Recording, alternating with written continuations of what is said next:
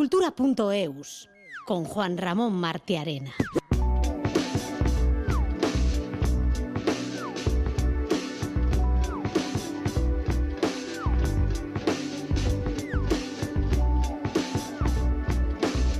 El cine es el protagonista indiscutible del Cultura punto eus de este viernes. Por un lado, hay algún oyente de Radio Euskadi que no lo sepa a estas alturas. Mañana se celebra la ceremonia de entrega de los premios Goya en Sevilla. La de este año es la trigésima séptima edición, en la que hay más nominados vascos que nunca. Hablaremos largo y tendido con nuestro enviado especial y editor titular del programa, Galder Pérez, y nuestro docto experto cinematográfico de cabecera y, sin embargo, compañero Félix Linares.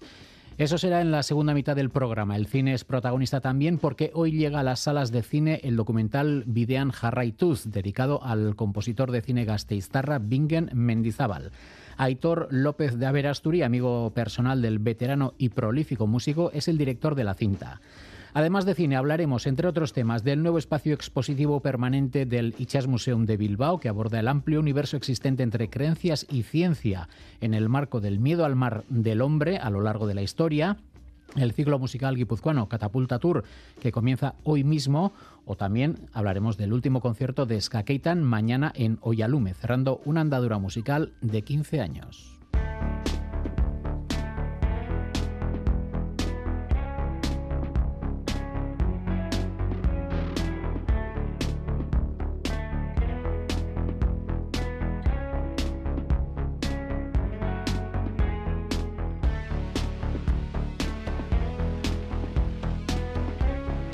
Comenzamos escuchando a Depeche Mode, que publican este Ghosts Again, el single y su correspondiente videoclip, adelanto de su nuevo disco, Memento Mori, que verá la luz el próximo veinticuatro de marzo. Este disco es el primero de la banda desde la muerte del teclista y miembro fundador Andy Fletcher el año pasado. La banda ha estado seis años sin publicar disco, el anterior fue Spirit en dos mil diecisiete. Comienza Cultura punto eus gracias a la labor técnica de José Ignacio Revuelta, la producción de Ainara Ortiz y el trabajo de todo el equipo de redacción.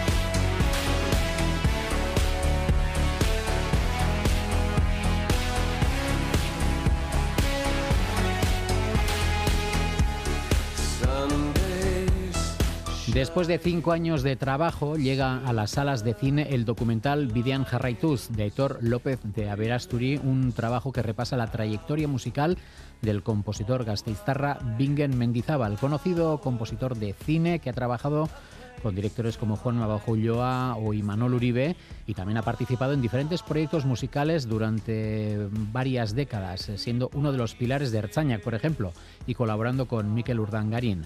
El documental se estrena hoy en los cines Florida de Gasteiz y en los multicines siete de Bilbao. Mailo Orozola. Bingen Mendizábal, acostumbrado a trabajar en la sombra, se convierte en protagonista de Bidean Jarraituz, él y su personal forma de trabajar. En la composición encontré eso, que tú en realidad puedes hacer cualquier cosa, porque tienes toda la libertad del mundo. Los directores que han trabajado con él saben que compone de manera artesanal y muy personal, un trabajo que el director Aitor López de Aberasturi ha querido mostrar y poner en valor. Bidean Jarraituz es el primer documental que se hace a nivel estatal sobre, sobre un compositor de bandas sonoras. Creemos que tiene algo muy original y es que se le ve componiendo música para una película, una película que es otro documental centrado en Bernardo Atxaga. Entonces hay una película dentro de la película que se titula Atxaga Euskaldun en Barne. Mientras vemos cómo Bingen compone, pues vamos haciendo un repaso a, a lo que ha sido su carrera. Y bueno, pues pasamos por distintas etapas. Por su etapa en Ertzainak, pasaremos también, a su, lógicamente, a su obra cinematográfica. y por ello se ha entrevistado a una veintena de músicos y directores que han trabajado con él: Juanma Bajo Ulloa, Pacho Tellería, Karra Elejalde, Gari, Josu Zabala o Mikel Urdangarín. Aportaciones que dibujan parte de la historia de la música y el cine en el País Vasco. Es un documental intimista que Bingen Mendizábal ha aceptado protagonizar por la amistad que le une al director y por su forma de trabajar. Escuchamos a Bingen Mendizábal. Yo me veo reflejado muy bien, o sea, creo que la mirada de Aitor es muy bondadosa, se puede decir, ¿no? La gente entrevistada pues son amigos, gente con la que he colaborado. Entonces, aparte de, de lo que hable de mí, también habla un poco de, de gente que, que he estado con ellos a lo largo de mi vida haciendo cosas y que para mí pues hacen al documental mucho más atractivo, ¿no? Bidean jarraituz, la historia de Bingen Mendizábal se podrá ver a partir de hoy en cines en Gasteiz y Bilbao, y el diecisiete de febrero llegará a Donostia.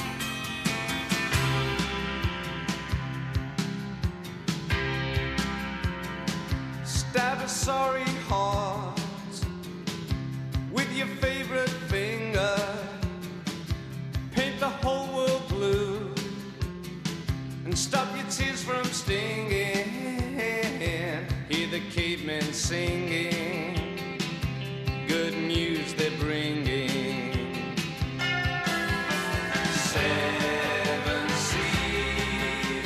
El Itsas Museum de Bilbao tiene una nueva exposición que llega para quedarse de forma permanente en su colección. Analiza con profundidad esta nueva exposición o lugar expositivo el ámbito de las creencias ligadas a la supervivencia en alta mar. Perdón. Salvamento en alta mar, entre el milagro y la técnica, es su título y saca chispas de los exvotos, de esos contratos con los dioses que se traducían en maquetas que colgaban de iglesias y que han servido para investigar y sacar sustancia, sustanciosa información sobre las embarcaciones de diversas épocas. Vamos a visitar Sirenas y Dioses Marinos con Iker Zabala.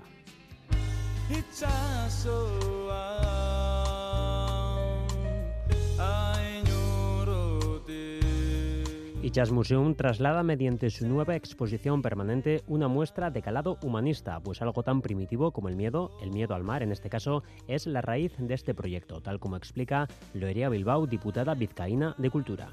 Históricamente se nos ha presentado también como un abismo para el ser humano y precisamente esa incertidumbre el ser humano la ha ido bueno, solventando de diferentes maneras, desde la vis más espiritual a través de creencias, supersticiones, etcétera, o también desde la vis más de conocimiento, más científica. El ámbito racional y el irracional se han ido entrelazando continuamente.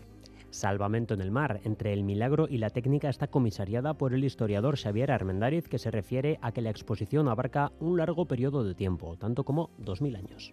Tenemos que tener en cuenta que los esbotos, las creencias, el salvamento en el mar, estamos hablando de algo que tiene como mínimo en Vizcaya prácticamente dos mil años de historia. O sea, la navegación es consustancial a Bilbao. Es imposible que en un mundo tan privativo como el de la navegación no existan elementos que de alguna manera dejen su impronta dentro de la mentalidad. Los exvotos son por tanto el corazón de esta muestra, maquetas y modelos de barcos hallados en iglesias como consecuencia de un contrato con los dioses del mar en momentos de apuro máximo como en mitad de una gran tormenta en alta mar. Son aquellos elementos que se entregaban eh, como ofrenda de manera contractual cuando creías que una santa o una virgen había intercedido por ti eh, ante Dios y te había salvado la vida. Y no son solo maquetas, hay también pinturas, fotografías o incluso los restos de un proyectil alemán. Es el tiempo en el que la supervivencia en el mar es objeto de superstición. Hasta entonces, la gente que naufragaba en la mar solamente le quedaba A, su pericia para sobrevivir, y B, sus supersticiones o su propia fe en que algo superior le salvará. Esto cambia notablemente en el tiempo moderno y la llegada de la tecnología. La segunda parte de la exposición se refiere a esos primeros elementos de supervivencia en los barcos y en los puertos. Vamos a hablar de lo que es el salvamento marítimo. Hay que tener en cuenta que los primeros faros en la costa de Vizcaya se colocan en aproximadamente la década de mil ochocientos cincuenta y, y los primeros elementos de salvamento marítimo propiamente dicho, como son botes de salvavidas, etcétera, etcétera, empiezan a aparecer a finales del siglo diecinueve y comienzos del siglo veinte.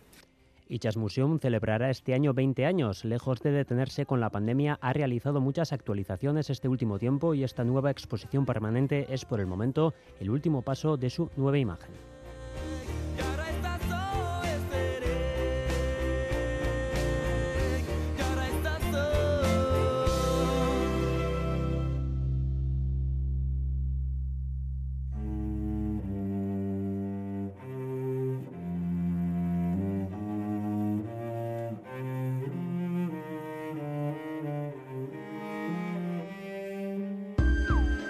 Cultura punto eus.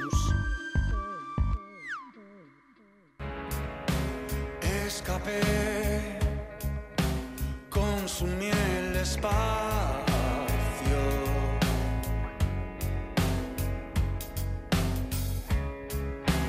Retomé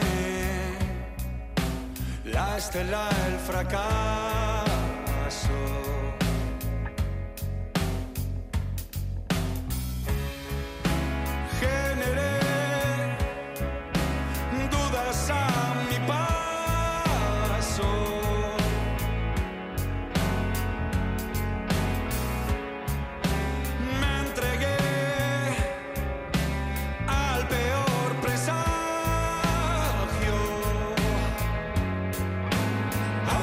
La banda guipuzcoana Natural Project cumple treinta años y para celebrarlo ha estrenado el año con un nuevo E P titulado Olavista, un nombre muy especial para el cuarteto aindoaindarra porque les lleva a revisitar emocionalmente la casa en la que todo empezó, el lugar donde compusieron sus primeras letras y ofrecieron sus primeras actuaciones a principios de los noventa.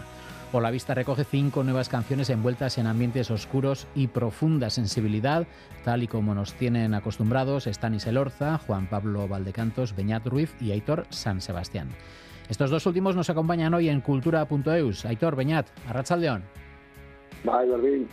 Arratsaldeon, kaixo. Bueno, habéis elegido un título, Olavista, muy vinculado a vuestras emociones y una foto de portada que tiene también una gran carga simbólica. En primer plano aparece el corte transversal de un gran tronco formado por incontables círculos concéntricos. Contarnos un poco ese, ese ambiente tan sí. curioso que habéis eh, bueno. montado en torno a este E P. Ese, esa portada es de, de Eduardo Castro, es el autor de la portada, y bueno, como has dicho bien, pues hay ese corte transversal pues en el que se ven los anillos que marcan los años de, de un árbol y tal, y bueno, teniendo en cuenta que Olavista es una casa que estaba eh, junto a una antigua, bueno ahora antigua papelera en Andoain, pues bueno, ha hilado ahí muy fino Edu y, y la verdad es que nos ha hecho una portada que, que nos ha gustado mucho. Y como bien has dicho, pues la casa Olavista es la casa en la que en la que empezó un poco a, a gestarse la, la, el, este proyecto, ¿no?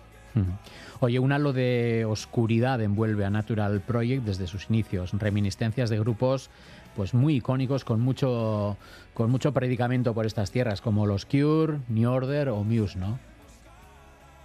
Sí, bueno, eh, al final todos tenemos, eh, escuchamos un poco de todo, pero sí confluimos en el gusto por, por toda esa escena inglesa, digamos, eh, gótica.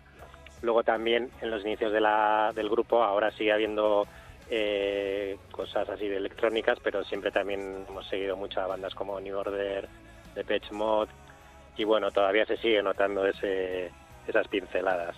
Eso que, que al hilo de lo que comentas, eso quería preguntaros, ¿no? Eh, la música dark londinense de los ochenta sigue siendo, vamos a decir, la principal influencia también en este trabajo. Mm, yo creo que, bueno, es, más que una influencia es algo que, es, yo creo, el, el sello, ¿no? Eh, propio del grupo, al final es lo que nos, lo que nos sale a hacer, ¿no? Eh, sí que, bueno, pues de disco a disco eh, hay una, una evolución eh, lógica. Pero yo creo que al final hay ciertos matices, eh, como puede ser la, la oscuridad, ¿no? En las melodías, etcétera, que siempre están presentes. Y, pero bueno, es algo que, que nos sale así, no sé, ese, eh, probablemente pues esa, toda esa música que hemos escuchado a lo largo de, de todos estos años, pues eh, te marcan, pero bueno, que no es, eh, quiero decir, también escuchamos otro tipo de, de música, pero a la hora de, de crear, de componer, pues Nos, nos sale un poco eh, tirar por esos derroteros. Voy descendiendo, percibiendo que mis pasos caminan peor sin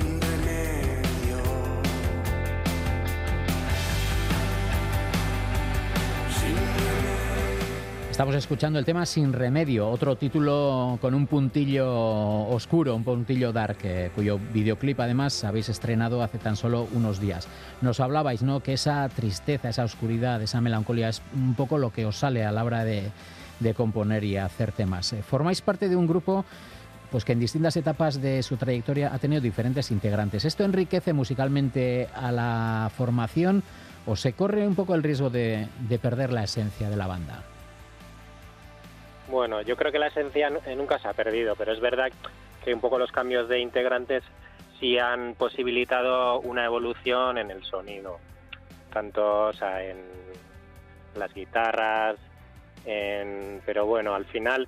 Lo que te comentaba antes es que lo que dice Aitor, un poco que tampoco el sonido que, que buscamos es de forma pre, de una manera predeterminada. O sea, al final no sale esa oscuridad. Igual si nos juntásemos con otras personas eh, nos saldría otro tipo de sonido. Pero aquí, aunque todos escuchamos un poco de todo, confluye un poco esas eh, vicisitudes. Y luego, pues eso, el, la evolución en el sonido, pues sí habrá estado en parte provocada por los cambios de componentes, pero bueno, manteniendo siempre la esencia.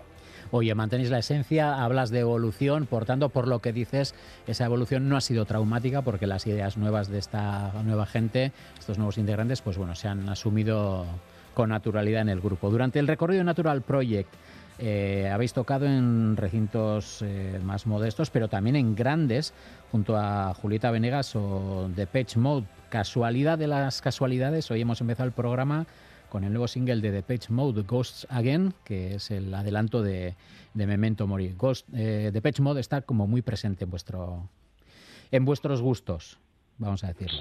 Sí, sí, desde siempre, ¿no? Eh, además, pues bueno... Eh...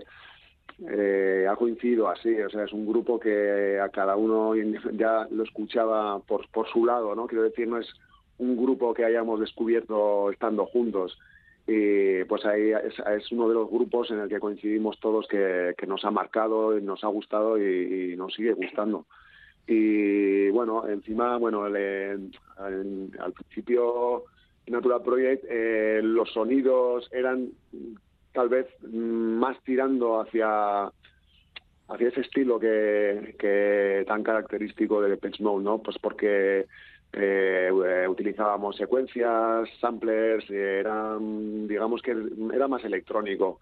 Con el tiempo las guitarras han ido cogiendo fuerza y, y bueno, es ahora pues eso, eh, eh, siguen estando presentes los sonidos electrónicos, Pero, pero como te decía, las guitarras han, han cogido más presencia y, y eso, y Depeche Mode, pues sí, siempre la verdad que, que lo, lo hemos tenido muy presente, ¿no? Nos ha marcado mucho y bueno, luego tuvimos la suerte de, de poder tocar en, en aquel concierto que dieron en Donosti y pues eh, te puedes imaginar, pues para nosotros fue un, todo un honor y una suerte, la verdad.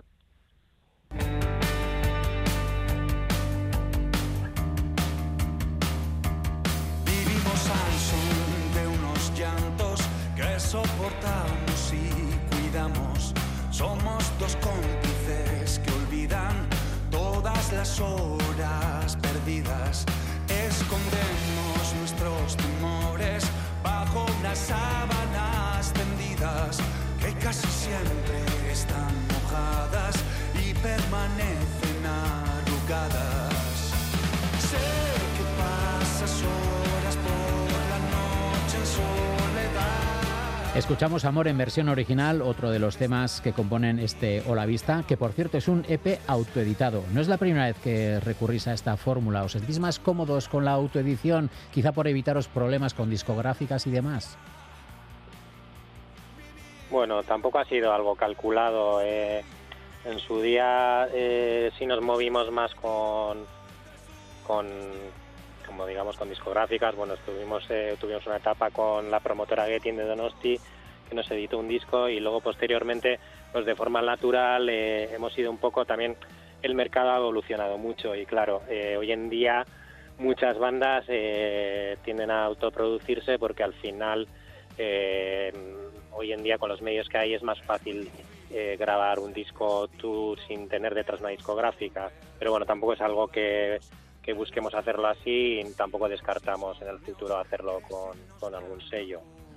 Bueno, como decimos, Olavista está, como quien dice, recién salido del horno, todavía está caliente, y por si eso fuera poco, esta tarde en la sala Dabadaba Donostiarra presentaréis el disco en concierto, en directo.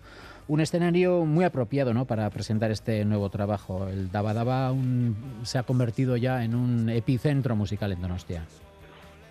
Sí, eso es. Eh, es un, hoy en día el Dabadaba pues es una de las salas referentes en Donosti, eh, tanto por su programación, por todo el movimiento que hay alrededor, y sí, la verdad es que es un buen escenario para, para estrenar, ¿no?, eh, digamos, este E P en directo. Y bueno, eh, comentar también que hoy en el Dabadaba hoy se celebra el quince aniversario de...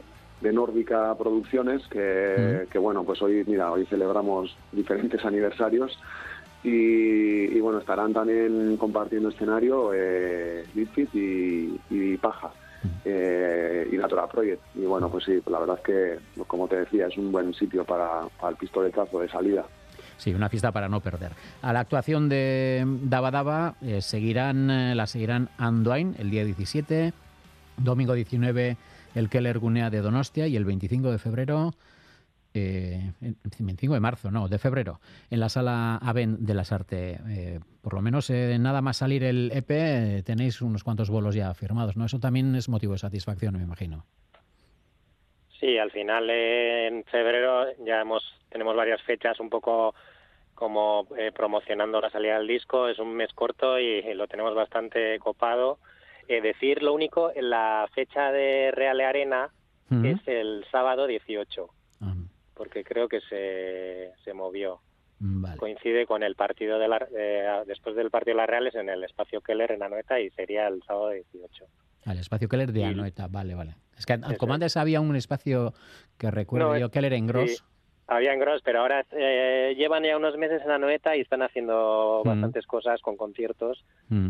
Y bueno, aparte de en febrero, luego ya estamos eh, atando a más fechas de cara a primavera-verano y estamos muy contentos. Oye, al, la... al, sí, al hilo de eso quería preguntaros, ¿no? El verano pasado eh, tuvimos ocasión de veros en muchos programas festivos por toda Euskal Herria. El de este año se presenta bien, eh, lo que decíamos, ¿no? En febrero, un mes corto, pero con muchas actuaciones. ¿Cómo estáis atando bolos? O sea que no os va a faltar trabajo, vaya. Bueno, esperemos que así sea, ¿no? Esperemos que al final el... El motivo de, del nuevo E P, eh, tanto como eso, como el, el aniversario, el treinta aniversario de la fundación del grupo y, y bueno, esta serie de conciertos, pues eh, esperamos que, que sean un acicate para que para que esos eh, conciertos que tú mencionabas, pues pues vayan surgiendo y podamos cerrar un ciclo, ¿no?, nuevamente de, de sacar disco con su consecutiva, con su gira y, y bueno, y un poco cerrar el, el ciclo, ¿no?, que solemos hacer eh, cada vez que hemos sacado un disco, eh, para, para volver luego al local y con la intención de, de, de, de empezar otro nuevo ciclo con nuevos temas, nueva grabación, y un poco es el, la vida que se le da cada, cada vez que, que publicamos algo, ¿no? Pues Beñat Ruiz y Aitor San Esteban, miembros de Natural... San Sebastián, Pro... perdón. San Sebastián, perdón. San Sebastián. Eh, miembros de Natural Project, gracias por compartir este tiempo con Cultura.eus. Que vaya todo bien en el bolo de hoy en el Dabadaba y también con la distribución y venta de, del, de este nuevo E P. Gracias por compartir este tiempo, lo dicho, y muchas vale, gracias. Es que Arratsalde on bioi. Vale, Berdín, es que ricasco. Mila esker.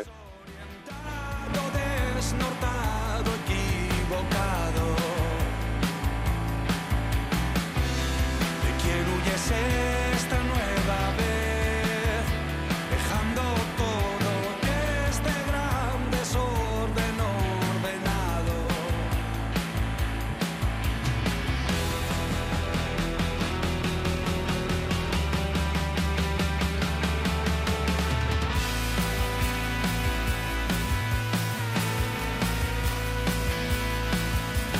Fórmulas sin descifrar, signos de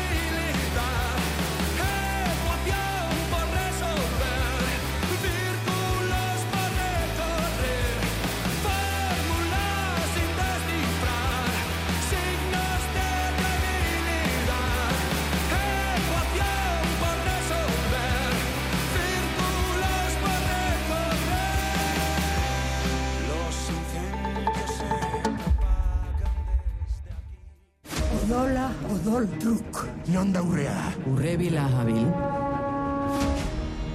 Izena duen guztia, bada. Irati, mitotik leyendara. Paul Urkijoren film bat, bost goia izendapen dituena. Otsailaren hogeita lauan zinema aretoetan.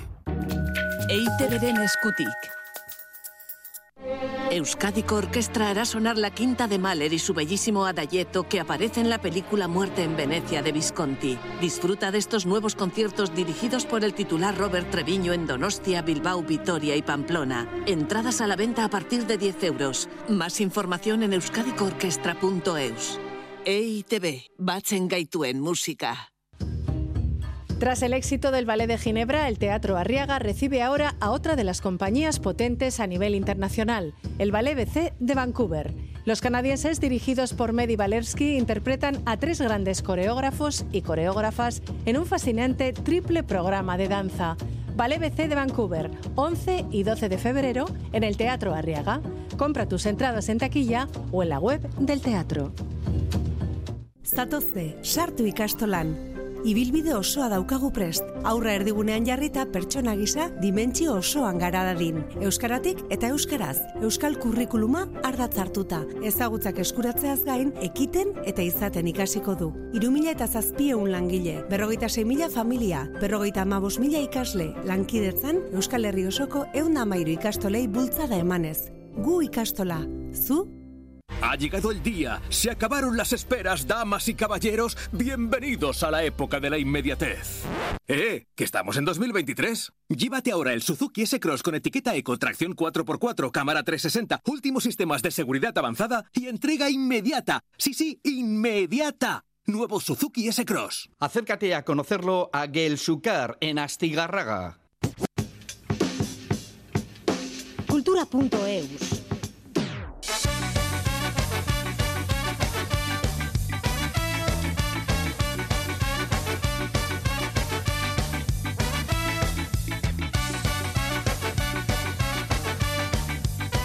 El grupo Skankitan se despide mañana sábado de sus seguidores y finaliza una trayectoria musical que comenzó hace quince años.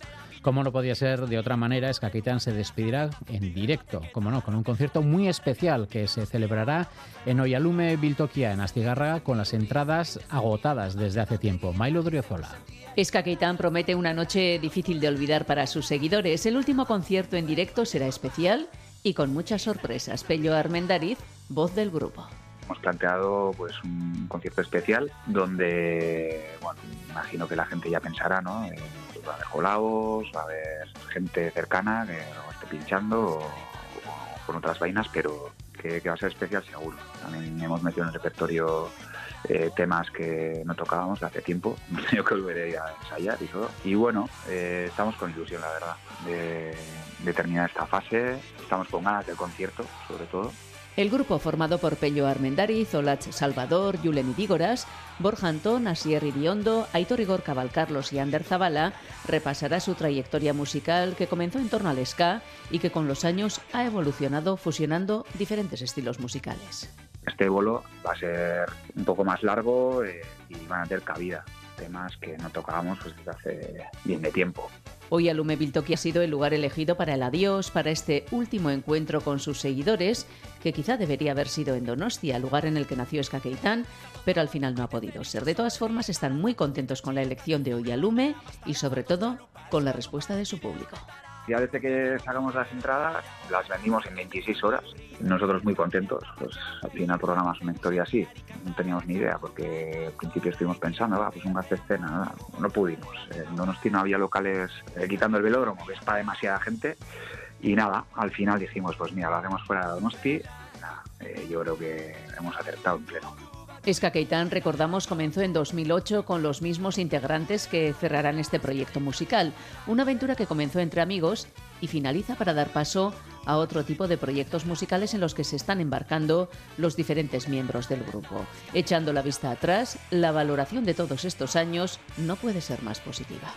El balance es positivo, ¿no? Si hemos durado tanto, también es que hemos sabido reinventarnos en nuestro desarrollo y como banda y... disco a otro también ha sido guay todo en general. Yo creo que es bastante especial que hayamos aguantado juntos, o sea, desde el principio. Y eso ha sido de lo mejor. Luego, todo lo que hemos aprendido. Se cierra pues el ciclo de Skankitan, que deja siete discos y muchos recuerdos.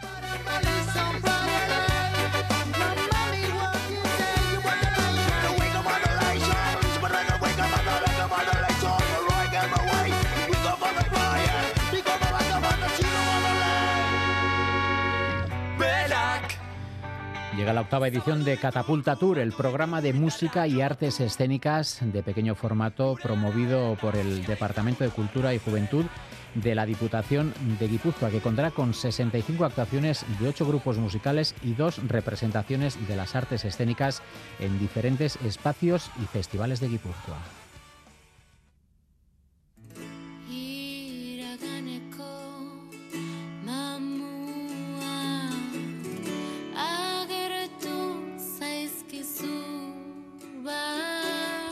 Se suman a los tradicionales conciertos de Catapulta Tour un programa de formación y la disponibilidad de espacios de ensayo.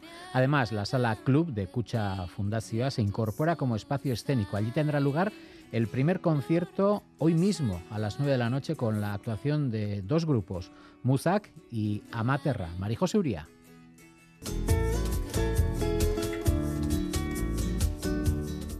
En esta edición se ha batido el récord de proyectos presentados. Han sido ciento cincuenta y ocho. Catapulta Tour busca poner en valor e impulsar el talento emergente joven en Guipúzcoa, como señala el director de Juventud de la Diputación de Guipúzcoa, Isaac Valencia. Desde el Departamento de Cultura y Juventud seguimos apostando con este programa y con otros que tenemos por el talento local, impulsando con esta iniciativa a las bandas de música y compañías de artes escénicas emergentes en todo el territorio de Guipúzcoa, así como también trabajando, que es uno de los objetivos también de, de este programa, para acercar la cultura, como hemos visto en el vídeo que, que hemos podido ver, eh, a todos los rincones de Guipúzcoa. En esta edición participarán diez artistas y grupos, son ocho en el apartado musical y dos en las artes escénicas. Imanol Góñez señala algunos de ellos. Eh, tendríamos en primer lugar Amaterra, es un grupo afincado en Tolosa, realiza una fusión entre el folclore tradicional en euskera con sonidos más contemporáneos. Tenemos a Vans, que es una banda de punk rock y eh, rock and roll con dos L Pes a sus espaldas. Eh, Muzak, eh, contundente trío de rock progresivo con tintes post-rock, cantando en euskera con integrantes del Goibar, Mutrico y Solaluce. Nácar, nuevo proyecto de electrónica post-punk. La Sala Club de Kutxa Fundazioa se incorpora como espacio escénico. Ainara Guzmán, responsable de proyectos de emprendizaje cultural y musical de esta fundación. Que se dé un paso más en la profesionalización de, de todas y todos vosotras. Para ello ponemos por un lado a disposición eh, de los seleccionados y las seleccionadas las salas de ensayo que tenemos en, en Tabacalera, que ya soy consciente que, que se están haciendo las gestiones para que podáis empezar a ensayar. Eh, junto con ello ponemos también Kutxa Kultur Kluba como, como un nuevo escenario en el programa. Y el jefe de Servicio de Promoción Cultural, Patxi Presa, destaca los datos de estos ocho años de recorrido de Catapulta Tour. Las ocho convocatorias eh, se han recibido un total de ochocientas setenta y ocho inscripciones de, sesenta, de seiscientos treinta y uno artistas diferentes. En estos ocho años han apoyado ochenta proyectos de música y veinticuatro de artes escénicas. Quienes han sido seleccionados podrán ofrecer cuatro actuaciones en diferentes espacios de Guipúzcoa con una compensación económica y la grabación de un vídeo promocional, y también se realizará una destacada divulgación de sus trabajos.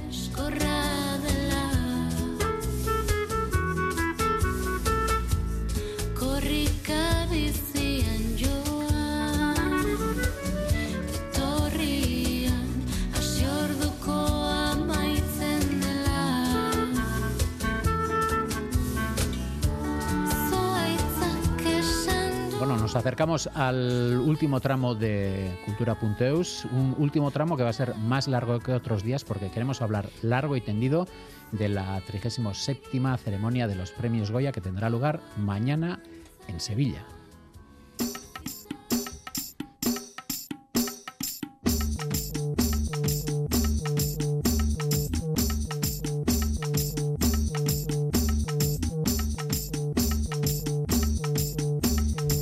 Esta es la sintonía que nos indica o avisa que vamos a hablar de la trigésima séptima edición de los Goya, y más concretamente que vamos a hablar con nuestro enviado especial al evento, Galder Pérez, que está en la, en la capital hispalense, sede de la gala, pero de la que estamos dando cuenta largo y tendido a lo largo de la programación de Radio Euskadi desde, desde esta misma mañana. Galder, arratsaldeon.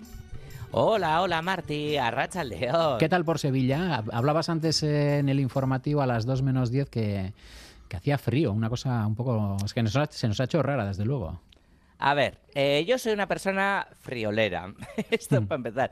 Y yo pensaba, claro, pues que iba a venir a la calor, pero no, pero eh, ya me decían esta mañana, no, es que se ha levantado el levante, lo que hay es un, un vientito bastante fresco y bueno, pues que no me quito ese abrigo tan cuco que tengo. Menos mal que he traído el abrigo y no he seguido tu consejo, Marti, que me decías ayer, llévate la bufanda por si acaso para, para calentar esa garganta. Pues la bufanda se ha quedado en casa.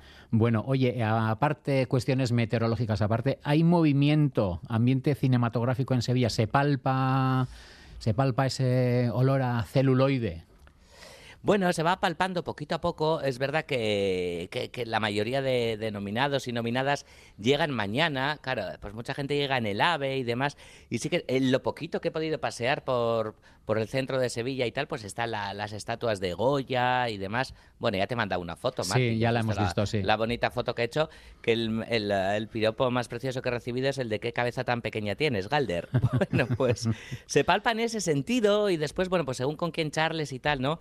Pues están aquí con ganas, bueno, me imagino, ¿no? Como en cualquier lugar de, de ambiente y de, y de que en la ciudad pasen cosas, ¿verdad? Se va palpando poquito a poco. En el FIBES, en el Palacio de, de Congresos, donde mañana se va a celebrar la, la ceremonia, pues todavía se ve muy poquito, porque claro, la alfombra roja y demás eh, se pondrá mañana. Luego son muy celosos, no nos han dejado entrar a nadie de la prensa para, para ver cómo es el decorado y demás de, de esa gala. Entonces, bueno, poquito a poco sí que se va viendo, pero... Eh, cultura punto eus, como no podía ser menos, pues sí que se va, ¿no? Inmiscuyendo en, en ese ambiente cinéfilo y artístico. Oye, Galder, hay que ser educado en cultura punto eus. Es una obligación cumplir las eh, ciertas normas y tenemos que saludar a nuestro experto cinematográfico de cabecera y, sin embargo, compañero Félix Linares. Arratsaldeon. Arratsaldeon. Aupa, Galder, ¿qué tal? Félix, pues muy bien, que aparte de, de experto en cine, eh, qué pena que no hayas venido porque hubiera comido mucho mejor, compañero. Me he comido una triste ensalada y unos chocos, eh, no sé. No, sí, pero no ha habido una que... selección rigurosa, ¿no?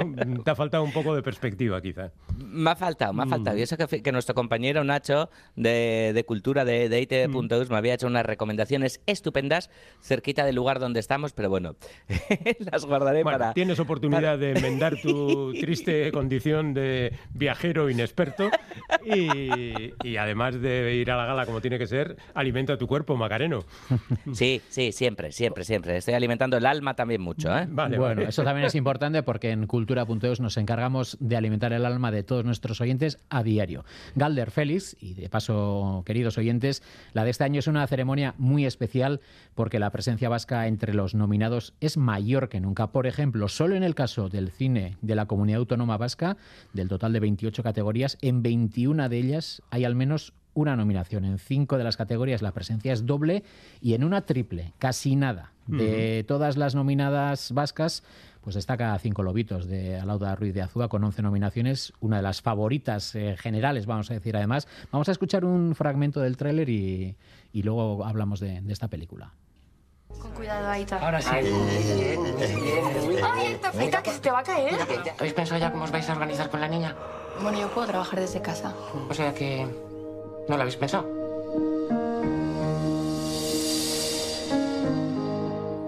Esa madre un poco, ¿no? Que está un poco encima de la hija.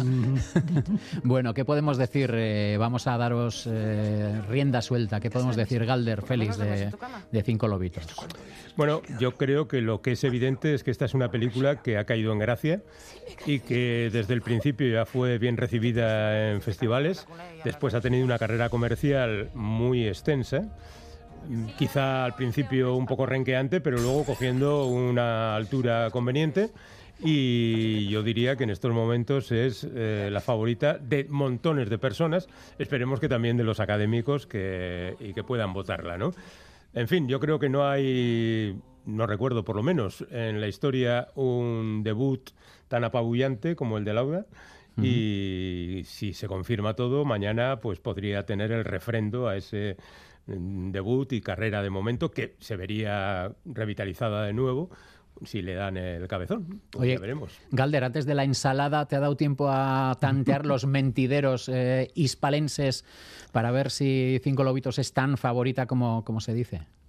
Oh, desde luego es una película que, pues ya lo estaba diciendo Félix, ¿no? Que, que ha calado mucho, mucho en la gente. Es una peli de, de la que se habla mucho. En el avión veníamos hablando muchísimo de, de esta película. No sé si valen los comentarios del avión, porque vale, claro, vale, sí, sí, sí. Salía de... aceptamos como mentidero, sí. Salía, vale, salía de casa, pero sí que se hablaba, ¿no? Desde luego de, de Cinco Lobitos, ¿no? Como, como una de las favoritas. Y hay que sumar, aparte de, de lo que dice Félix, ¿no? La dirección novel y demás, jo, que compite también a, a mejor película, a mejor guión y demás, ¿no? A, a premios muy grandes. Y luego será el caso de, de algo súper curioso también, que prácticamente son cuatro, ¿no? Los, los y las intérpretes de, de la peli, y, y, y las cuatro están eh, uh-huh. nominadas, ¿verdad? Entonces, bueno, no sé, es, es, esto sí que es un caso curioso, ¿no? Creo que casi todo el reparto que, que esté nominado eh, es mucho. Ahí está, ¿no? Eh, también la, la nominación de, de Ramón Barea como actor de reparto. Casi, casi, no sé, cuando hablemos con Ramón, Ramón llega mañana a Sevilla, tengo muchas ganas de, de estar con él. Pero casi es como decirle, bueno, Ramón, pues eh, casi te mereces el revelación de alguna manera, ¿no? Oye, Galder, eh, has nombrado un poco de pasada el avión y el, antes de establecer estas conexiones nos decías, ¿no? Pues que, que creías que ibas a ir solo porque la gente se incorpora a última hora, pero ha habido bastante gente del mundo del cine en el avión, ¿no? Sí, jo, ha sido súper chulo, ha sido muy chulo porque primero me he encontrado con, con amigas de, de Arantxa Sucalleja y de Mursego y contaba, ¿no?, cómo han venido a apoyarlas porque hace dos años, pues con las restricciones por la pandemia y demás, bueno, pues ya recordaréis, ¿no?, que, que se hizo aquella gala tan, tan particular en la que vimos a... Privada. A, a, privada, sí, que desde casa, cómo recibían los premios y tal, y aquel momento memorable, ¿no?, de, de cómo por Aquelarre, por la banda sonora de, de Aquelarre, Mursego y Aran... cantaban y demás, ¿no? Es de una, este, pero, bueno, y, y entonces hoy han decidido venir a apoyarlas y después, claro, hemos ido un poco tirando de, de este hilo y resulta que mañana en el Hard Rock Café de Sevilla, eh, pues se va a juntar eh, un montón de, de gente aficionada al cine vasco eh, a apoyar esta película, pero también Cuerdas eh, de, de Estíbaliz Urrésola, el cortometraje que también está eh, nominado. Los de Garisa Films estaban, pues casi todo el equipo en el avión, me ha tocado justo además entre, entre todas ellas y, y estaban ah, súper, súper contentas que esta gente luego además se va a la Berlinale a, a estrenar en la sección oficial veinte mil especies de, de abejas. ¿Y quién más estaba? Lo, estaba Iván Miñambres también en el avión, el, el, el productor de, de Único Films, que, que opta a tres Goyas, es además también parte, de, es miembro de, de la directiva de, de la gala de los Goya y demás, y estaban los Sagardoy, Ander y Eneko, Eneko que es uno de los protas de Irati, y Ander y Eneko además que, que son también eh, productores de, de cine. Entonces, esto es lo, lo que yo he podido ver, que luego, claro, que tampoco conocemos a todo el mundo, que seguramente pues eh, habría más gente de, del mundo del cine. El piloto era aficionado al cine, seguro. Ah, hombre, claro, desde luego. Una embajada cinematográfico-aeronáutica, pues bueno, a tener en cuenta, ¿no? Hoy otra peli nominada, que no se ha estrenado todavía en salas comerciales, pero que en los pases que ha habido hasta la fecha, como... Sitges, la Semana de Cine Fantástico de Terror de Donostia y Durango Coazoca, pues ha tenido una acogida estupenda. Irati, de Pablo Urquijo. Vamos a escuchar un pedacito y hablamos.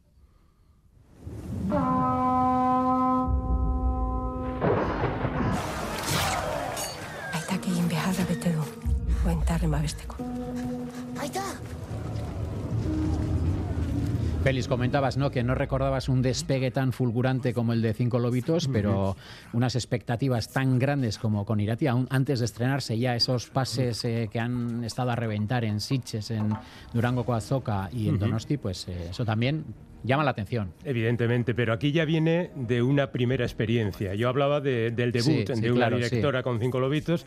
Aquí Paul ya tiene Rementari por delante, ya todos sabemos cómo hace cine, sabemos de su impacto visual y sabemos que Irati, desde el punto de, aunque solo hayamos visto el tráiler, desde el punto de vista estético es de un gran impacto, ¿no? Mm. Y en ese sentido, bueno, pues quien conozca los álbumes de cómics en los que está basada la historia, pues también sabe que la historia es muy atractiva. Así que todo coincide, los astros se han colocado en la posición adecuada para que Irati sea otro fenómeno, otra película de gran éxito y que funcione muy bien. Que esto vaya a funcionar en, en los Goya, pues igual es más discutible, porque el simple hecho de que la película no se haya estrenado hace que muchos académicos no la hayan visto. Ya sé que hay un sistema de... O sea, no hay una obligación que los, que los académicos tengan que ver las cinco nominadas. ¿Cómo a... te van a obligar? Mm. O sea, tú dices, ya, ya las he visto. Para y, no sé, para votar con un poco de criterio, ¿no? Claro, se me ocurre. Eso sería una actitud seria y justa por parte de los académicos. Pero ¿cuándo se ha visto que los académicos sean justos y serios? Bueno, tú sabrás no. mejor que nosotros si son justos y serios. Bueno, pues son, hacen lo que pueden y dirán, bueno, pues esto quiero decir... decir que ahí, ahí tiene un peligro la película eh, de que no sea tan votada como Cinco Lobitos, ¿no? Galder, sí. eh, es muy llamativo en, el, en esta, como decimos, trigésima séptima gala con gran presencia vasca, es muy llamativo el caso de la animación vasca, porque atesora tres de las cinco nominaciones a Mejor Película, con Unicorn Wars de Alberto Vázquez, Black is Beltza B de Ainhoa de Fermín Muguruza y, las, eh, y Los Demonios de Barro de Nuno Beato. Vamos a ver un poquito, vamos a escuchar un poquito de de Unicorn Wars. Ay de quien beba la sangre del último unicornio, pues se convertirá en ser hermoso y eterno, y así Dios regresará al paraíso perdido. Solo un osito el... Ramón Barea, está en todas partes, de Cinco Lobitos a la animación. Galder, ¿eh? Qué caso tan curioso, ¿no? De, de cinco, tres eh, que sean vascas. Sí, sí, desde luego. Ahí está Inspector Sun y, y La Maldición de, de la Viuda Negra, con, con la participación del navarro Julio Soto Gurpegui, además de, de Black is Beltza y Unicorn Wars, por cierto. Pequeño inciso, pero claro, Ramón está en Cinco Lobitos, está en Unicorn Wars y también eh, un cortometraje en el que participa, también está nominado a, a, a Mejor Cortometraje de, de Ficción. Así que cuidado con, cuidado con, con Ramón, Ramón, la entrega. En lo más alto. La entrega, la entrega es el título de, de ese cortometraje gallego. Sí, desde el, a, a, al hilo de, de lo que decías, Marti, yo creo que, que la animación, ¿no? Eh, en, en, en Euskal Herria, pues uh, lleva tiempo ya, ¿no? Eh, demostrando, ¿no? Eh, la, de, la de pelis buenas que, que se hacen, y no solo estos largometrajes, sino Loop también, eh, que es un cortometraje de, que también lo produce eh, Unico Films, uh, eh, eh, que retrata, ¿no? eh, esa vida en, en la que estamos pues casi todas las personas inmersas, ¿no? Que vivimos en un bucle, que, que no podemos salir de él y demás, y es una peli que viene abolada ya eh, con treinta y cinco premios o así, ¿no? O sea que, bueno, no sé, yo creo, desde luego, eh, hay el gran competidor eh, para los largometrajes de animación, es Tadeo Jones tres, La Tabla Esmeralda, pero el bueno de Tadeo ya se ha llevado dos Goyas, así que no se dicen que, que no hay dos ya, sin ¿no? tres, pero sería demasiado, ya vale, no, ya vale, Tadeo, ya vale. Esta cosa es cuando uno se pone a acumular, se, se acumula. Eh, yo quería añadir que la animación en Euskadi está mm, resucitando, porque es cierto que hubo un pasado en que éramos toda una potencia en animación, pero aquella efervescencia se dejó pasar sin mayor consecuencia, no hubo apoyo, no hubo ayudas, y empezó a languidecer. Ahora parece que poco a poco... Eh, con el cine eh, en Euskal Herria tenemos un problema. No, tenemos que estar permanentemente como Sísifo, subiendo la bola para arriba, se nos cae otra vez y tenemos que se empezar de abajo. En fin, hay quien considera se que... ¿Se nos cae cine, o la tiran? Eh, bueno, la dejan caer. La dejan caer. Qué diplomático, chico. Bueno. Oye, vamos a dejar por un momento las nominadas vascas y vamos con Asbestas, que empezábamos uh-huh. eh, esta conversación, ¿no? Hablando de Cinco Lobitos, una de las máximas eh, eh, candidatas dentro de el, las mejores películas, pero Asbestas también pues tiene, tiene mucho predicamento y mucha fama. Vamos a escuchar un pedacito de, del tráiler. ¿Tú sabías que los franceses en los tiempos de antes vinieron a conquistar? Vinieron a conquistarnos porque pensaban que éramos unos, unos tarados de mierda. El propio Napoleón le dijo. Escuchamos a Luis Zahera, que yo, como si fuera un académico cualquiera, eh, que no he visto todas las películas, eh, evidentemente, como uno pero cualquiera. Como no le den el Goya a Luis Zahera, no sé yo. ¿eh? Se puede armar la Mari Morena. Pues ya, sí. Si se lo dan a Luis Zahera, no se lo dan a Barea, ¿eh? Cuidado. Yeah, yeah. Yo, mira, Cinco Lobitos y Asbestas he visto y yo le daría con mm. harto dolor de mi corazón a Luis Zahera. A ver, Zahera es un actor mucho más arrebatador, más de llevarse al público por delante, más capaz de fascinar absolutamente a todo el mundo. Son distintas formas de interpretar, ¿no? Luego está el modelo Robert Mitchum, que es yo me pongo aquí, digo lo que sé, lo hago de la mejor manera posible y ya está, no tengo que hacer gestos ni visajes. Félix, que sería un poco el caso de Ramón, ¿no? Eh, bueno, pero eso ahí también tendrá que ver el personaje, es como más...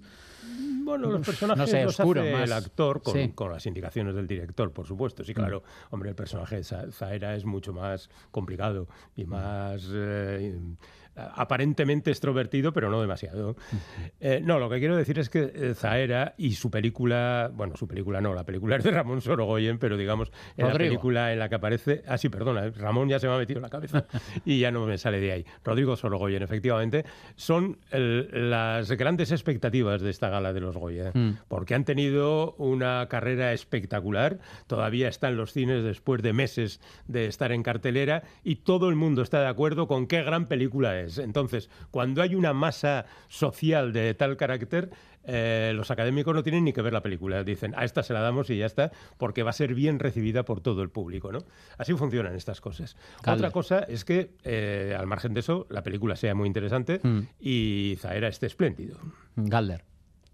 Sí, eh, es una película, eh, perdonadme el chiste fácil, pero bestial, las bestas, eh, sin duda, ¿no?